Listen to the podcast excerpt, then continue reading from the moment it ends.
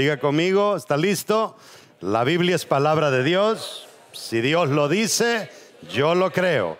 Si Él dice que tengo riquezas, soy rico. Si Él dice que tengo salud, soy sano. Si Él dice que tengo salvación, soy salvo.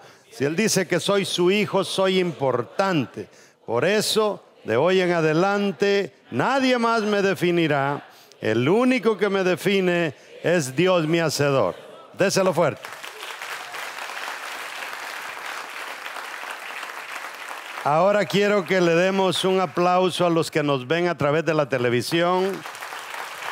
Estamos, estamos llegando a casi al mundo entero. Qué privilegio. Qué privilegio estar llegando casi al mundo entero, donde quiera que usted esté, en el Caribe, Suramérica, Centroamérica, en las redes sociales. Bendiciones.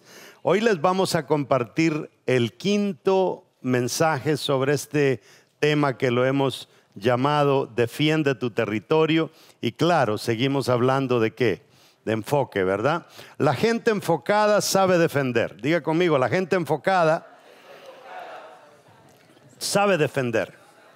Ahora yo quiero en, en sus pantallas, ahí dice abajo, dice cápsulas o códigos. Le quiero dar 11 rapiditos, estos son rápidos, no duelen, ¿verdad? No son inyecciones de esas que duelen mucho. 11 eh, códigos, 11 cápsulas que nos van a servir muchísimo al momento de defender territorio. Pero antes de eso, eh, a cada uno de ustedes le entregaron una hojita del mensaje. Si no tiene una, levánteme la mano y se la van a llevar donde está. ¿Hay alguien por ahí que no tiene? Si no tiene, ahí se la van a llevar. Lea conmigo. Estamos, estamos hablando siempre del Gadareno. Este joven que ha dado mucho de qué hablar. Marcos 5.15.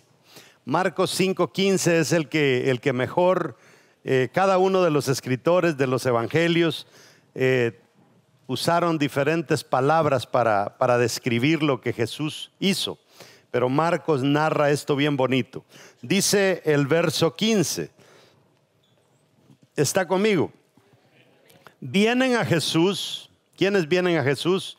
Los que cuidaban los cerdos y la gente del pueblo. Y ven, dice, al que había sido atormentado del demonio. ¿Qué es lo que están viendo?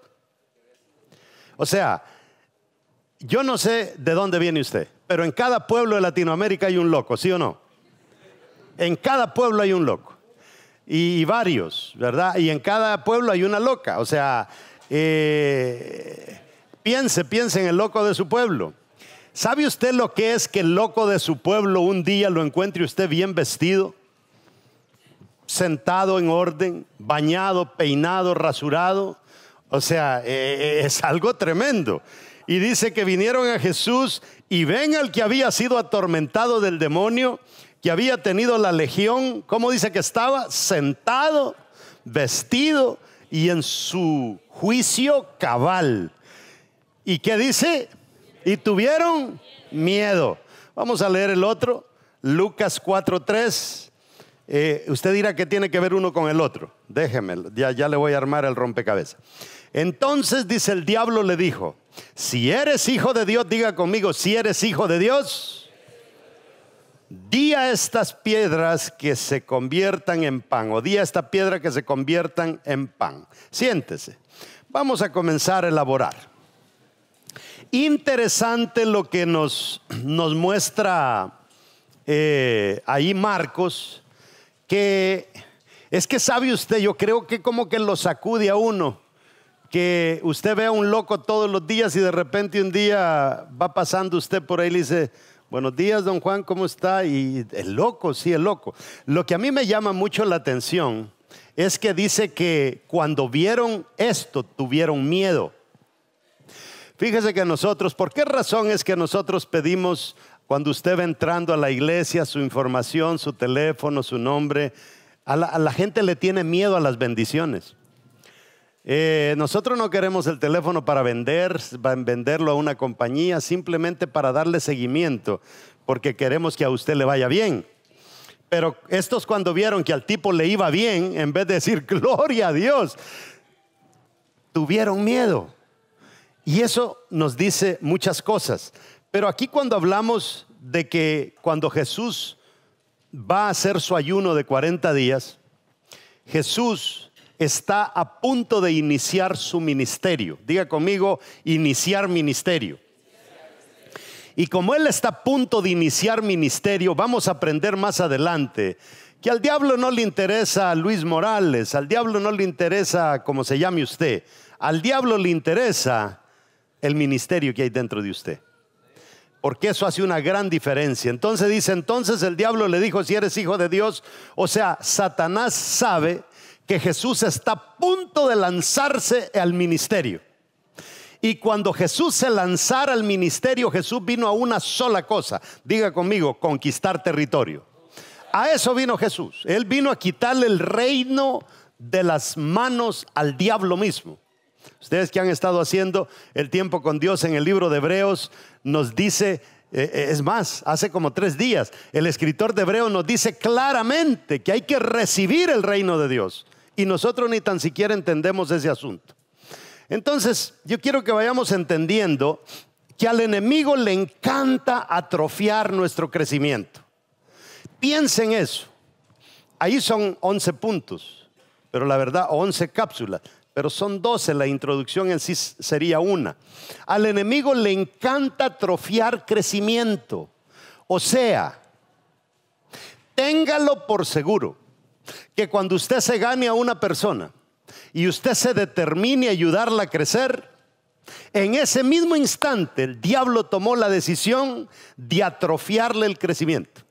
Entonces, como nosotros ya sabemos, ah, y, y esos que usted se ha ganado es parte del territorio que usted está conquistando, para usted no dejárselo quitar de regreso, entienda que el diablo va a hacer hasta lo imposible por quitárselo. Y le voy a decir una cosa. El diablo no nos va a arrebatar a una persona que se acaba de convertir y de repente el día siguiente después de que se convirtió le van a llamar a usted y le van a decir, mire, fíjese que lo vi drogado allá por, por, por el parque. No, el diablo no trabaja de esa manera. Simple y sencillamente tal vez le va a llamar y le va a decir, mire hermano, me duele la muela. Algo tan pequeñito. Y si usted se lo deja pasar, porque como él es un hijo espiritual suyo, si usted se lo deja pasar, quédate ahí venía el otro martes.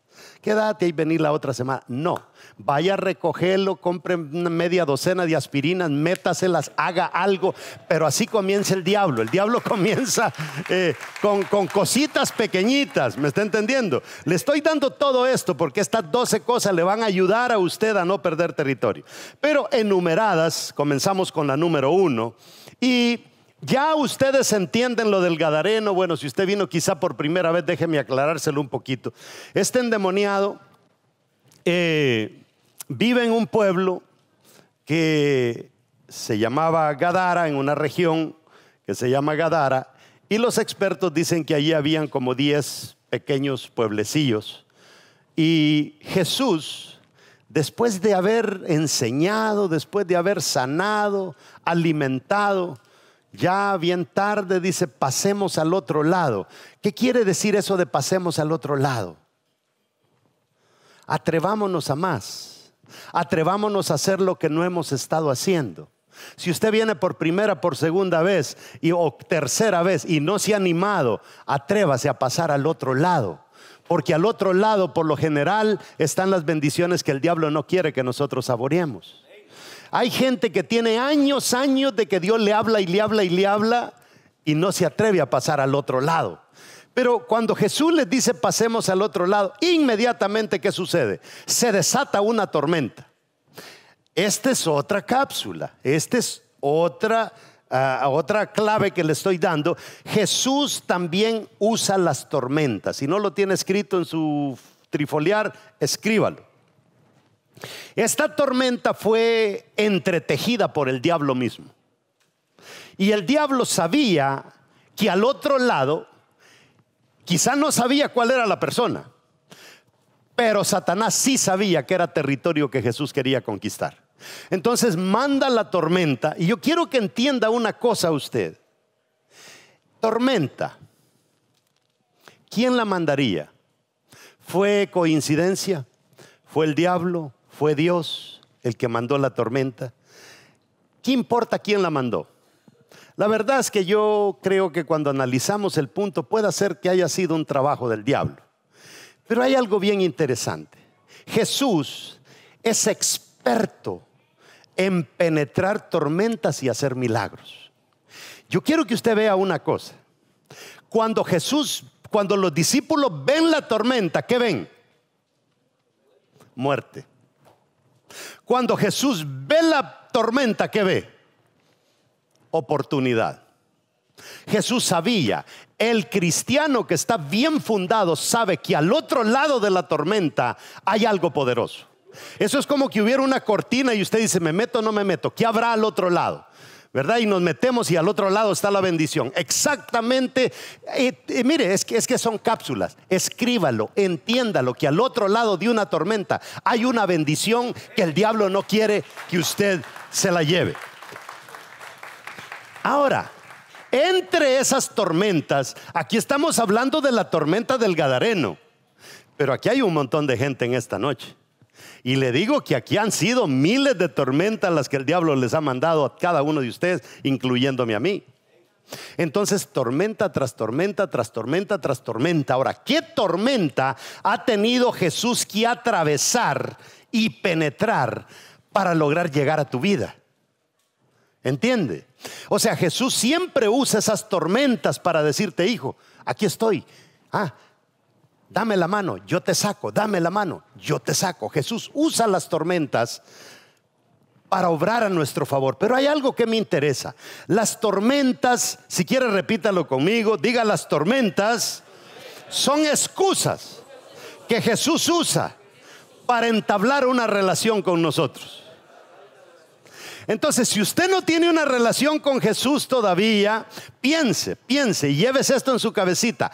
Cada vez que usted vea una tormenta, es Jesús tratando de entablar una relación contigo. Es Jesús tratando de decirte, hijo, yo soy experto en las tormentas. Yo ayudé al Gadareno, yo ayudé a Moisés cuando atravesó el Mar Rojo. O sea, yo te puedo ayudar a ti, pero cuando nosotros vemos las tormentas, especialmente si ya le hemos entregado nuestra vida a Jesús, porque a veces nosotros no sé, ¿verdad? Cuando nos entregamos al Señor pensamos que se acabaron las tormentas. Cuando nos entregamos al Señor pensamos que se acabaron los problemas, pero no, nos comienza a tronar, nos comienza a llover, nos comienza a pedrear el enemigo y cada vez que veamos eso, entendámoslo, entendámoslo, que Jesús va a hacer algo grande después de eso. Y el diablo quiere, ¿sabe qué es lo que el diablo quiere? El diablo quiere que tú pierdas el impulso. El diablo quiere que tú pierdas el enfoque. El enemigo quiere que tú retrocedas. Y cuando tú retrocedes, le cediste espacio al diablo. Y cuando le cediste espacio, perdiste territorio. Es así de sencillo. Ha levantado ahora, la gente tiene un problema que nosotros somos expertos en levantarle muros a Dios. Hay personas que se les murió un su papá, se les murió su mamá, le diagnosticaron una enfermedad, no sé, perdieron una casa. Y en vez de entender de que quizá detrás de todo eso estuvo el diablo, comenzamos a culpar a Dios. Hay gente en amistad con Dios que no hablan con Él, están peleados y trazan ese muro entre Dios y ellos. Y le digo, que van a venir cantidades de tormentas. Y en esas tormentas, quizá Jesús te esté diciendo, bota ese muro. Porque si no botas ese muro, te va a ir peor. Te va a ir mal. Tira ese muro. Y, viene tormenta tras tormenta para Jesús como decirnos, ya, ya, ya, o sea, convéncete que así no son las cosas. Y, le digo que hay gente que se va a la tumba con ese dolor. Segunda cosa que quiero que entienda usted, que para defender nuestro territorio, es que el diablo le tiene miedo a nuestro ministerio. Diga conmigo, el diablo le tiene miedo a mi ministerio.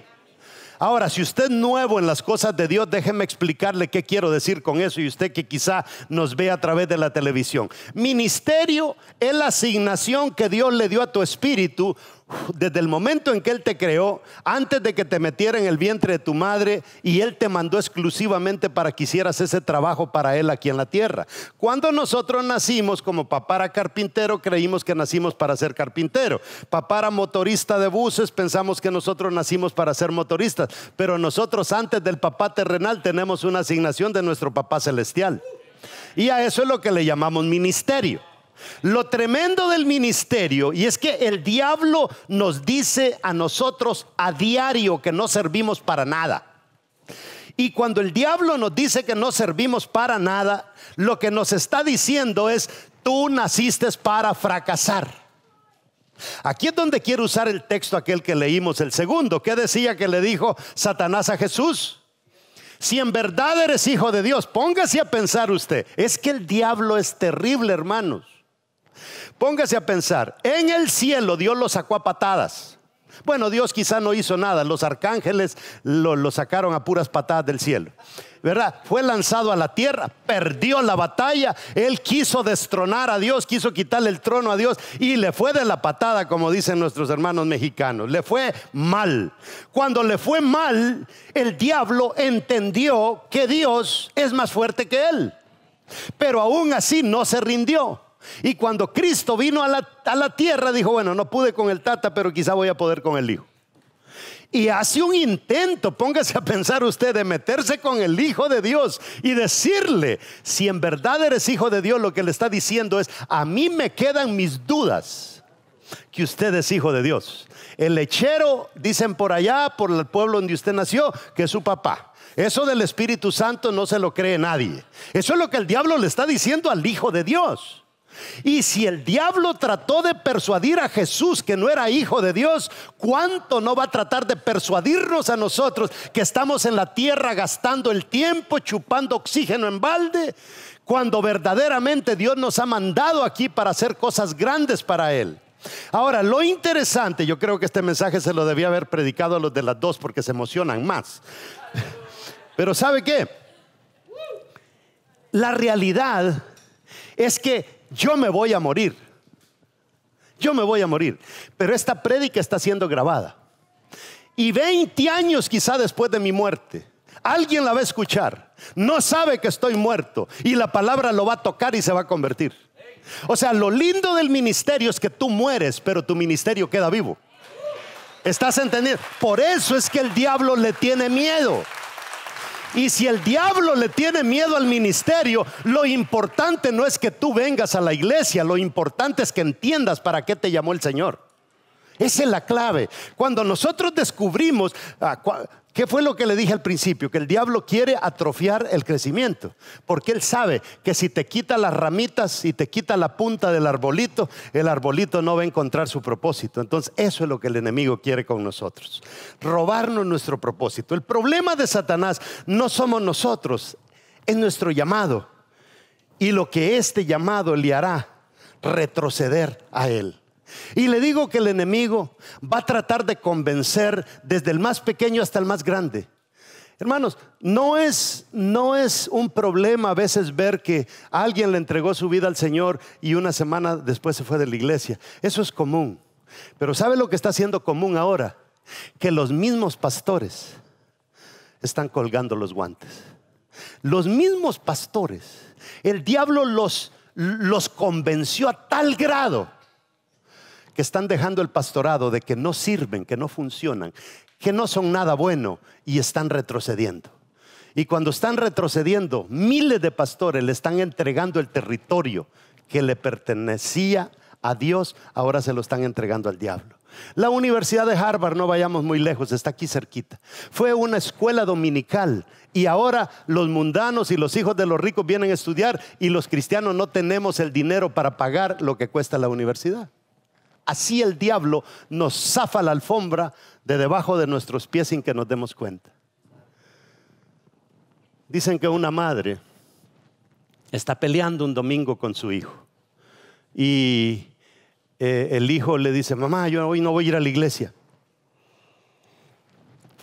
Como toda madre, ¿verdad? Las madres, yo no sé, todos los padres podemos decir que, somos tremendos con los hijos, pero la verdad es que las madres tienen algo especial. Y le dice, hijo, no te podés quedar en la casa, hay que ir a la iglesia hoy. Y el hijo allá todavía con la cobija encima le dice, mamá, dame tres razones por las que yo debo ir a la iglesia.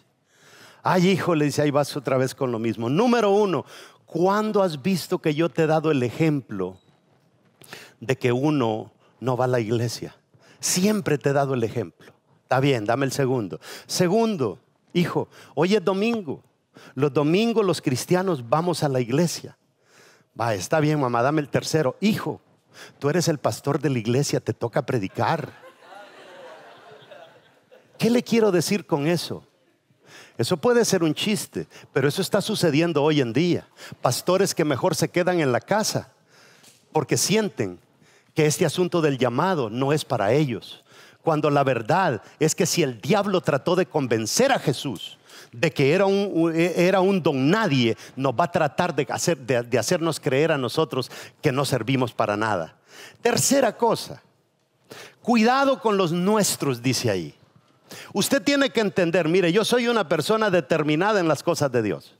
El diablo me ha atacado la salud, el diablo me ha atacado la familia y el diablo sabe que yo no tengo reversa. O sea, yo ya decidí que en esto voy a morir. A, mí no tiene que, que tratar de convencerme, o sea, yo nací para esto y en esto voy a morir me vaya bien, me vaya mal, yo aquí muero. Ahora, como el diablo sabe que yo no tengo reversa, el diablo va a tratar de atacar a los míos. Y eso nosotros debemos de entenderlo. Entonces, como no queremos perder territorio, cuando sus hijos estén, ay mamá, hoy quizá no voy a ir a la iglesia, levántelos y tráigalos, porque así poquito a poquito se los va a ir ganando. O si su hijo por lo menos durante el culto se echa todo el culto en un bendito juego, quítele el bendito teléfono, porque así se lo va a ir arrebatando de a poquito. ¿Ah? Cuando la esposa le dice, mira, hoy quizá no voy a ir, no, tráigasela, tráigales, es una extensión suya, no la deje, tráigasela porque de repente por Facebook se la van a quitar. ¿Verdad? Ahora está peligrosa la cosa. O Twitter o quién sabe, Insta. Ah, Instagram está ahora la, la, moda, ¿verdad? Como ahí se mandan fotos y el uno y el otro. No, estamos bromeando, pero la verdad es que esas bromas pueden ser muy reales. Entonces, al no poder con nosotros, el diablo va a ir detrás de nuestros hijos. Y cuando usted haya perdido a su familia y usted sea un líder dentro de la iglesia, automáticamente le van a dar ganas de decir, estas cosas de Dios no tienen sentido. Qué terrible. Qué terrible. Anoche me tocó viajar desde Guatemala para acá y aproveché un tiempecito para ver una, una película de, de un joven que el, papá es pastor y trata de rescatarlo del homosexualismo.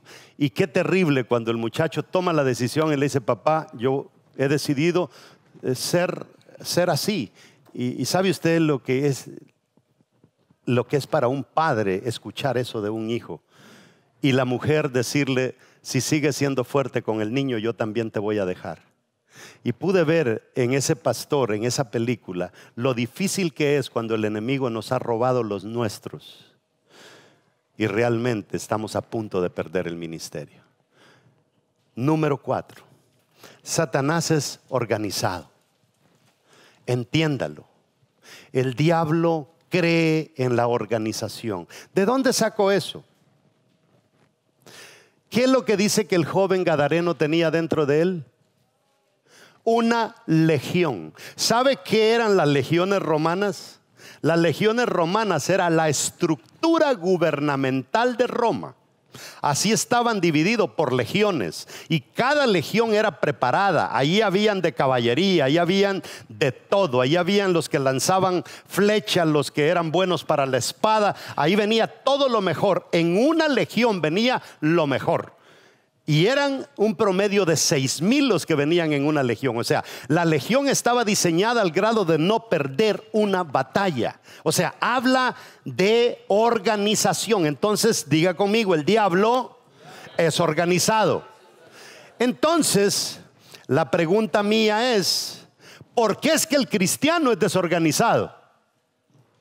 ¿Qué le estoy diciendo con esto? Si el diablo es organizado y usted desorganizado, automáticamente el diablo le va a hacer retroceder, porque la organización puede más que la desorganización. Pero no solamente que el diablo es organizado, sino que el diablo también tiene orden, porque las legiones eran ordenadas. Pero no solamente orden, sino que estructura. El diablo cree en la estructura. Pero no solamente eso, los entrenaban, los capacitaban. O sea que el diablo cree en las habilidades. Pero no solamente eso, eran tan buenos y tan fuertes que eran poderosos. O sea que el diablo cree en el poder. Ahora quiero que vea esto. Estas cinco cosas estaban encima de ese pobre endemoniado. Gadareno. Allí había, los demonios estaban organizados dentro de él, tenían orden, tenían estructura, porque, ¿sabe por qué tenían estructura? Porque si cuando Jesús le pregunta, ¿cómo te llamas? Le hubiera dicho, aquí un montón de locos que estamos dentro de este cuerpo y somos, somos demonios. No, legión. Los tipos estaban bien estructurados, bien ordenados, llenos de poder. Y por eso cuando Jesús va a intentar sacarlo, le dice, sácanos del cuerpo, pero por favor, o sea, déjanos en el territorio. O sea, nosotros somos bien estructurados y no queremos perder esto. ¿Está conmigo? Ahora, yo quiero que usted me ayude. ¿Somos organizados la mayoría de cristianos, sí o no? ¿Somos ordenados, sí o no? ¿Somos estructurados, sí o no? ¿Somos habilidosos, sí o no? ¿Estamos llenos de poder, sí o no? ¿No se dará cuenta que la mayoría de respuestas a esto en la mayoría de cristianos es no? Y si la, mayoría de respuestas en la vida de la mayoría de cristianos es no, ahí está la razón por qué los cristianos no ganamos ningún territorio.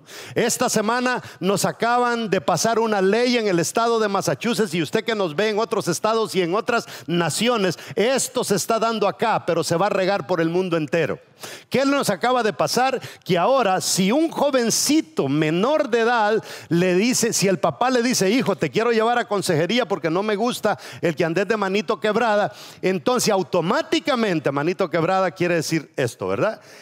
Ya usted me entendió. Entonces, si el papá lo lleva a un consejero, puede ir preso y lo acaban de... Es ley ya prácticamente, solo falta que la apruebe el gobernador del estado para que ningún niño pueda ir a consejería de ahora en adelante. Ahora, ¿cómo se le llama eso? Perder territorio.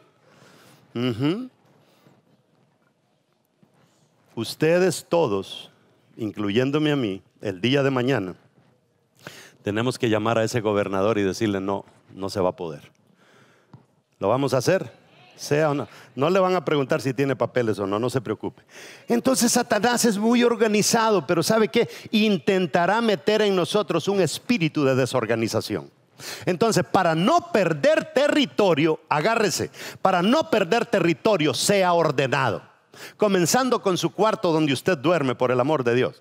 ¿Verdad? Sea organizado, sea ordenado, sea estructurado. Si tiene células, ¿verdad? A veces uno le pregunta, mire, ¿cuántos se convirtieron el domingo? Ah, por ahí tengo el papelito. No, no lo pierda, guárdelo. O a, veces uno le dice, mire, ¿cuánto lleva usted ganado llega este año? Mire, yo no sé si son tres o cuatro. Ya cuando usted, como padre de familia, tiene tres hijos y no sabe si son tres o cuatro, ya usted está perdido. Entonces, lo mismo en el mundo espiritual. Tenemos que ser habilidosos también.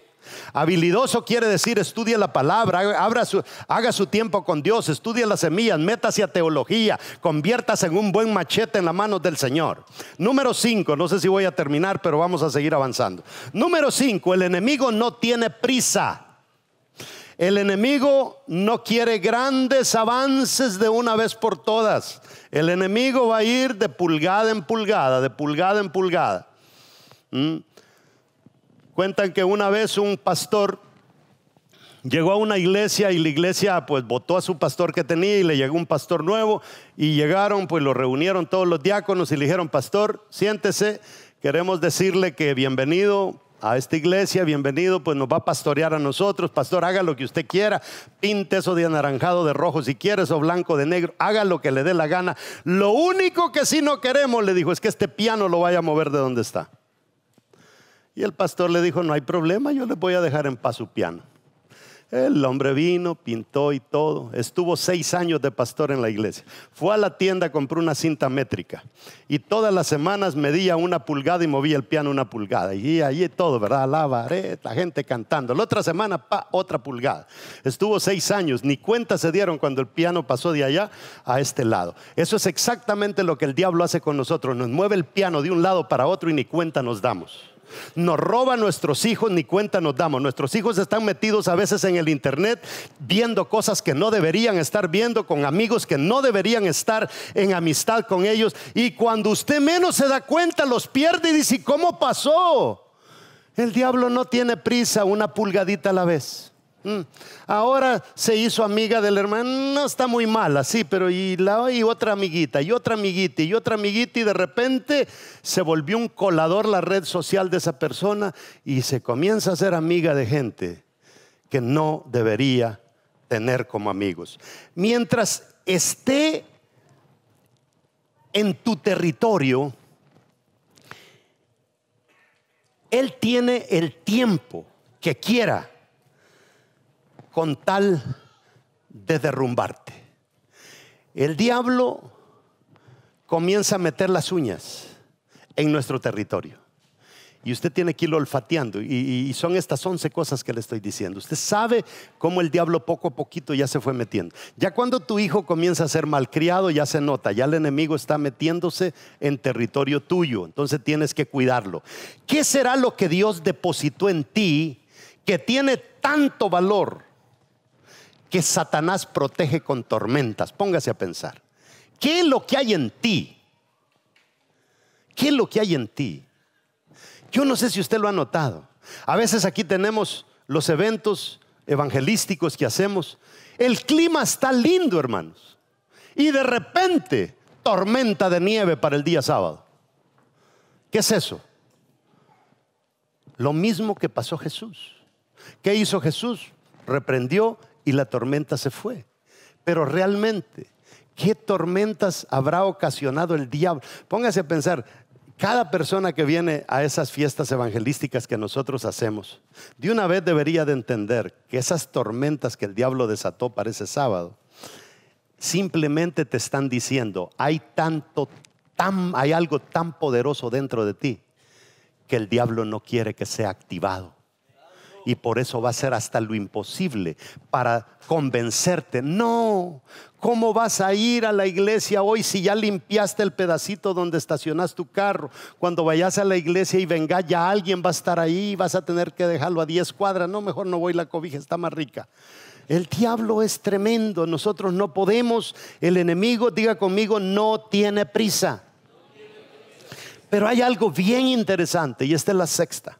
O sea, eso del enemigo no tiene prisa. Téngalo, cuídelo, apúntelo. El enemigo simple y sencillamente le da lo mismo darte el garrotazo hoy que dártelo dentro de seis meses pero que te lo va a querer dar, te lo va a querer dar. Entonces, esté seguro que cuando venga el leñazo del diablo, usted diga, no me voy a mover, no me voy a mover, no me voy a mover, ¿verdad? Ya usted sabe que eso viene de parte del enemigo. Y usted sabe que por cada leñazo que el diablo le tire, va, a ir viendo un milagro de Cristo a favor suyo.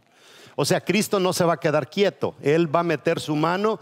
¿Se recuerda cuando le dijo aquel sacerdote, como tizón arrebatado del incendio te saqué? O sea, Él nos va a sacar de cualquier tormenta, de cualquier incendio, de cualquier problema, siempre y cuando nosotros estemos agarrados de Él y le digamos, Señor, yo nací para esto y de aquí no me voy a mover. Que me apedree el diablo, que me tire el diablo, me lo que me quiera tirar, pero no me voy a mover de acá. Y esa es la actitud que debe de haber. Por eso le estoy dando estas vacunas a usted para que cuando el diablo venga usted entienda. Número seis, el diablo tiene mucha fe. El diablo tiene fe.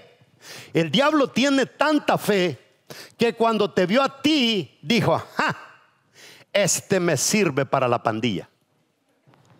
Este va a ser bueno para ser pandillero. A este lo voy a convertir en sicario. Creyó en ti. Eso quiere tremendo. Imagínate, uno no cree en uno y el diablo cree que sí lo puede usar a uno para hacer el mal. Y ahora el diablo creyó que te iba a arruinar y que, y que arruinándote te iba a hacer malo y te hizo malo.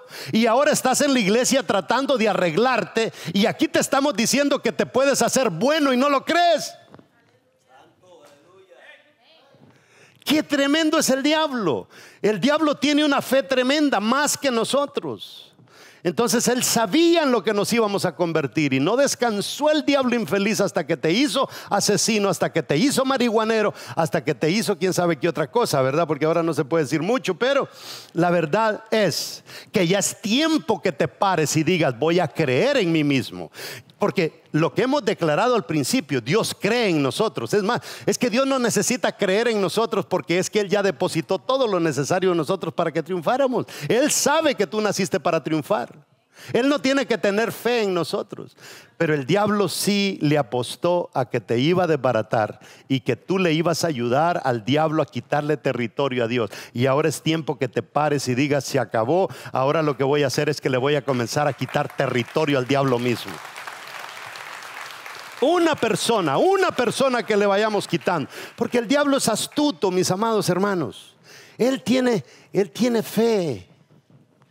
Él tiene una fe tremenda. Estaba leyendo el otro día eh, unas, una anécdota sobre en Alaska los esquimales tienen problemas con los lobos y, y veía cómo los esquimales mataban a los lobos porque es difícil agarrar a estos animales. ¿Y sabe lo que hacen? Agarran un puñal, le meten como que si fuera paleta de esas heladas, de esas congeladas, y al agua le revuelven sangre. Y lo dejan en los montes, el puñal con la, eh, el cuchillo para arriba, pero alrededor del puñal lo que hay es sangre con hielo. Y ellos olfatean la sangre con el hielo y llegan a la sangre mm, y, comienzan a lamerla porque a ellos les gusta la sangre y comienzan a lamer, a, lamer, a lamer el hielo y sin darse cuenta se les duerme la lengua.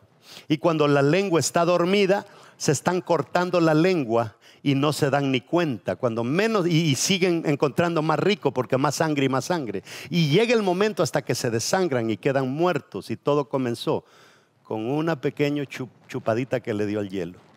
Y lo mismo hace el diablo con nosotros. Nos pone a lamer el cuchillo, a lamer el cuchillo, y qué rico, qué rico, qué rico. Y de repente te das cuenta que no era rico, que ahora estás a punto de morirte. Así trabaja el diablo. Nosotros no podemos caer en sus juegos. Satanás tiene más fe que nosotros. Tiene fe. El diablo tuvo fe que te iba a destruir. Dijo, es que yo lo destruyo. Tuvo fe que iba a destruir al Hijo de Dios. No dijo, es que le, entró de una vez. Le dijo, si en verdad eres hijo de Dios, dijo, yo voy a acabar con este tipo. Y le salió el tiro por la culata. Y lo mismo debe de salirle el tiro al diablo cuando trate de hacerte fracasar a ti. Si no lo logró con Jesús, no debería lograrlo con nosotros. Creyó que podíamos ayudarle a hacer el mal y lo logró. Pero ahora démosle vuelta a las cosas. Número siete, séptima vacuna. Séptima vacuna que quiero ponerte en este domingo para que no te dejes arruinar por el diablo. Aléjate de los cementerios. Este mundo está lleno de gente moribunda. O sea, eh, parece que están vivos, pero están muertos. Óigame, una persona que no produce nada bueno durante todo el día es un cadáver. Una persona que lo único que hace es maldecir y decir cosas negativas está muerto. Una persona que está desconectada con Dios está muerta. Mire, la palabra lo pone bien fácil. Dice, dice la palabra, hijitos, mm, eh, dice hijitos, mi deseo es que sean prosperados en todo y que tenga salud. Eh, así como prospera vuestra alma. O sea, eh, el, escritor de Juan dice, mm, el deseo de Dios es que ustedes sean prósperos y que tengan salud. El problema es que tienen que ustedes arreglar su alma. Y el alma son mis pensamientos, mis sentimientos y mi voluntad. Cuando yo peco, yo logro que mis pensamientos, mis sentimientos y mi voluntad se pongan de acuerdo y se hagan enemigos de mi espíritu. O sea, pensamiento, sentimiento, voluntad y el cuerpo dicen, no, no, no, no, no, no nos metamos con el espíritu. Y dentro del espíritu es donde Dios metió nuestro llamado, nuestro potencial, nuestra identidad y todo. Entonces, cuando el diablo logra que mi espíritu se desconecte con mi cuerpo, que mi espíritu se desconecte con mi mente, con mis sentimientos y con mi voluntad, en ese momento yo soy un cadáver. ¿Y cuántos cadáveres hay allá afuera? ¿Y saben qué? La mayoría de ustedes tienen más amigos cadáveres que amigos cristianos, que amigos vivos. Porque pasa otra cosa. A veces los cadáveres, a, veces hasta se portan mejor que muchas personas que dicen ser cristianos. Ese es otro problema, pero esos no vienen a esta iglesia. Ellos van a otra. Alejémonos de los cadáveres que nos rodean. Hay gente que usted tiene que olfatearla. Aléjese de esos puñales, de a poquito, de a poquito se lo van comiendo. Primero le dicen, no vayas tanto a la iglesia. Primero te invitan, véala a, hacer la laundry conmigo. Vamos a lavar la ropa conmigo. O vamos a un cumpleaños. Después del cumpleaños vamos al baile, vamos y echémonos la cervecita, echémonos el traguito. Así comienzan esos amigos que están muertos porque como no quieren ver eh, ojos bonitos en cara ajena, quieren que tú hagas lo mismo que ellos están haciendo. Yo lo que le digo a ustedes, que por eso yo veo en la Biblia, mujeres y hombres, se recuerda de aquella mujer de flujo de sangre que arrastrada llegó donde Jesús.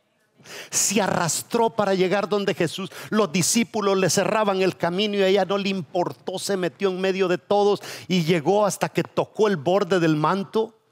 Eso quiere decir, no importa que tenga que arrastrarme, voy a hacer lo que tenga que hacer, pero que de las garras del diablo me zafo porque me zafo. Y eso es lo que esta mujer dijo. Las garras de la enfermedad no van a poder más sobre mí, porque es que Jesús andaba ansioso por sanar a la gente, se recuerda la mujer jorobada.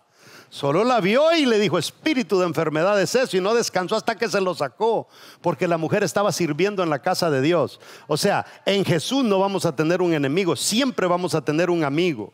Entonces tenemos esta noche, mire, si usted no le sirve al Señor, arrástrese si es necesario, venga Jesús, a pesar de la depresión que esté pasando, a pesar de la opresión que el diablo le esté trayendo, a pesar del dolor que lo esté agobiando, venga, llegue a Jesús y dígale Jesús, ya no puedo yo sola. Ya no puedo seguir en territorio de este diablo mentiroso que lo único que ha querido hacer es destruirme. Gracias hermana, me está entendiendo. Bartimeo, la mujer de flujo de sangre, saqueo, entendían esta cosa. Mire, a Satanás no le importa que tú vengas a la iglesia y te aplastes en la silla como si fueras cartera. Eso no afecta el territorio del diablo. Porque la mayoría de nosotros, le digo que es mejor predicarle a carteras porque por lo menos no hacen bulla. ¿Verdad? Pero hay gente que ni escuchar quiere. Número 8. Vengamos a la iglesia, amados hermanos. Esta es otra vacuna. Vengamos a la iglesia a apasionarnos, a enamorarnos. No venga a chismear.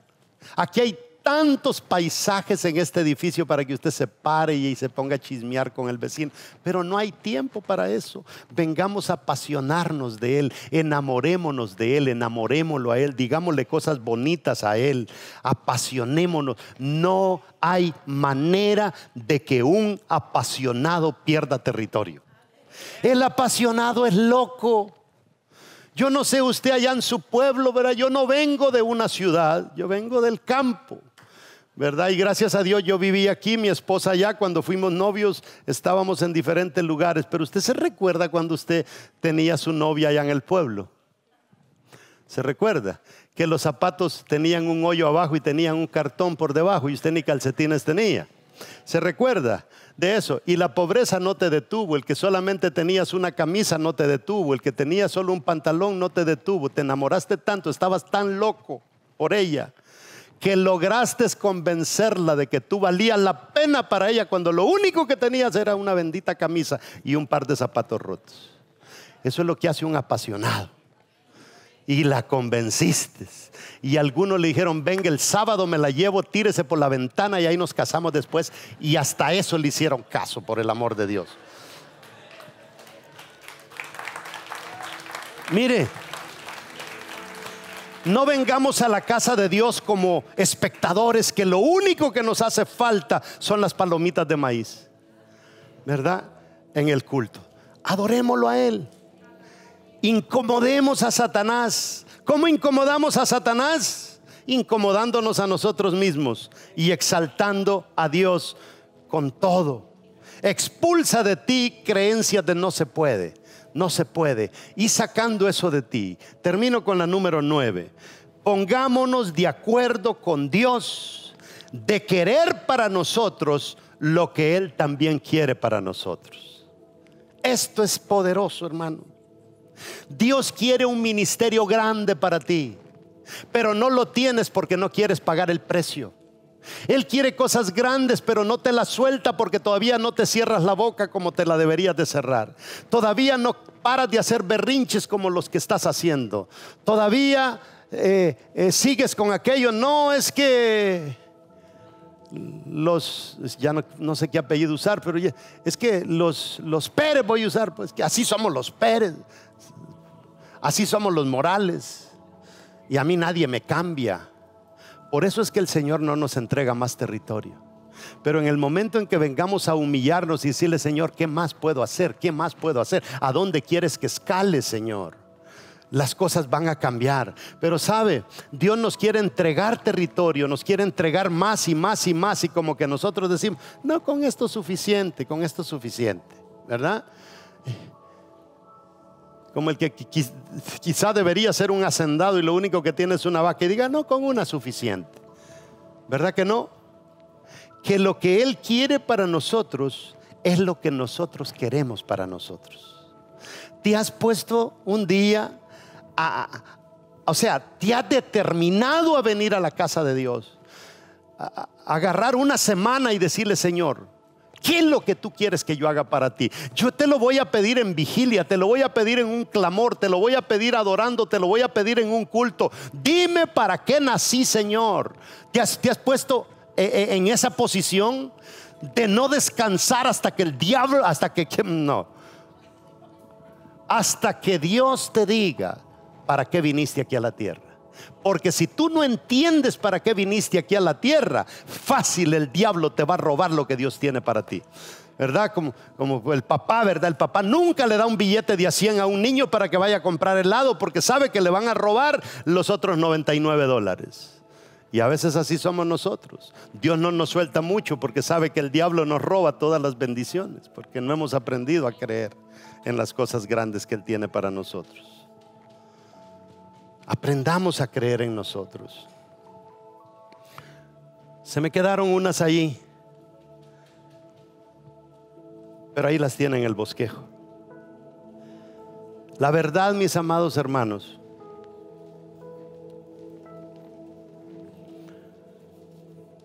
la verdad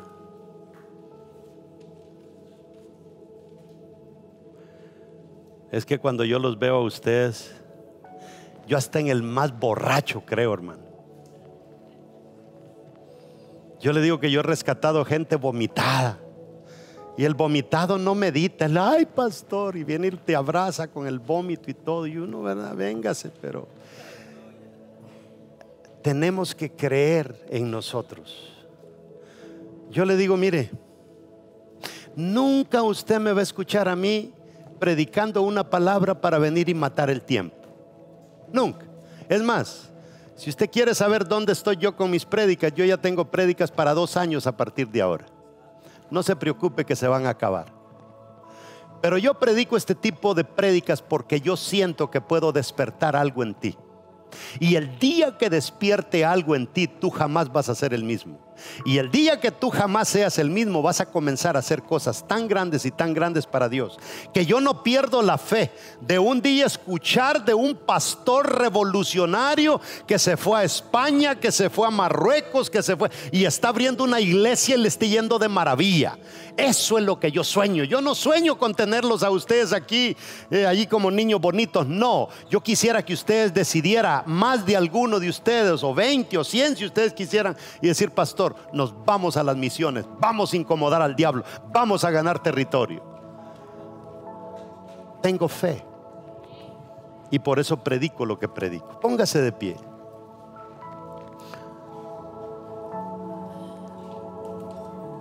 Hay que, fíjese que hay gente que a veces me dice a mí, pastor, pastor, no diga, no diga lo que vamos a hacer porque lo va a escuchar el diablo. ¿Y qué me importa que lo escuche el diablo? Es que le va a mandar una tormenta, que me la mande si yo ya sé quién, quién apaga las tormentas. El problema es que cuando yo dije que voy a hacer algo, ¿qué pasó? Cuando yo solté la palabra, yo me amarré a mi palabra. Y ahora no me puedo echar para atrás. Y tengo que hacerlo.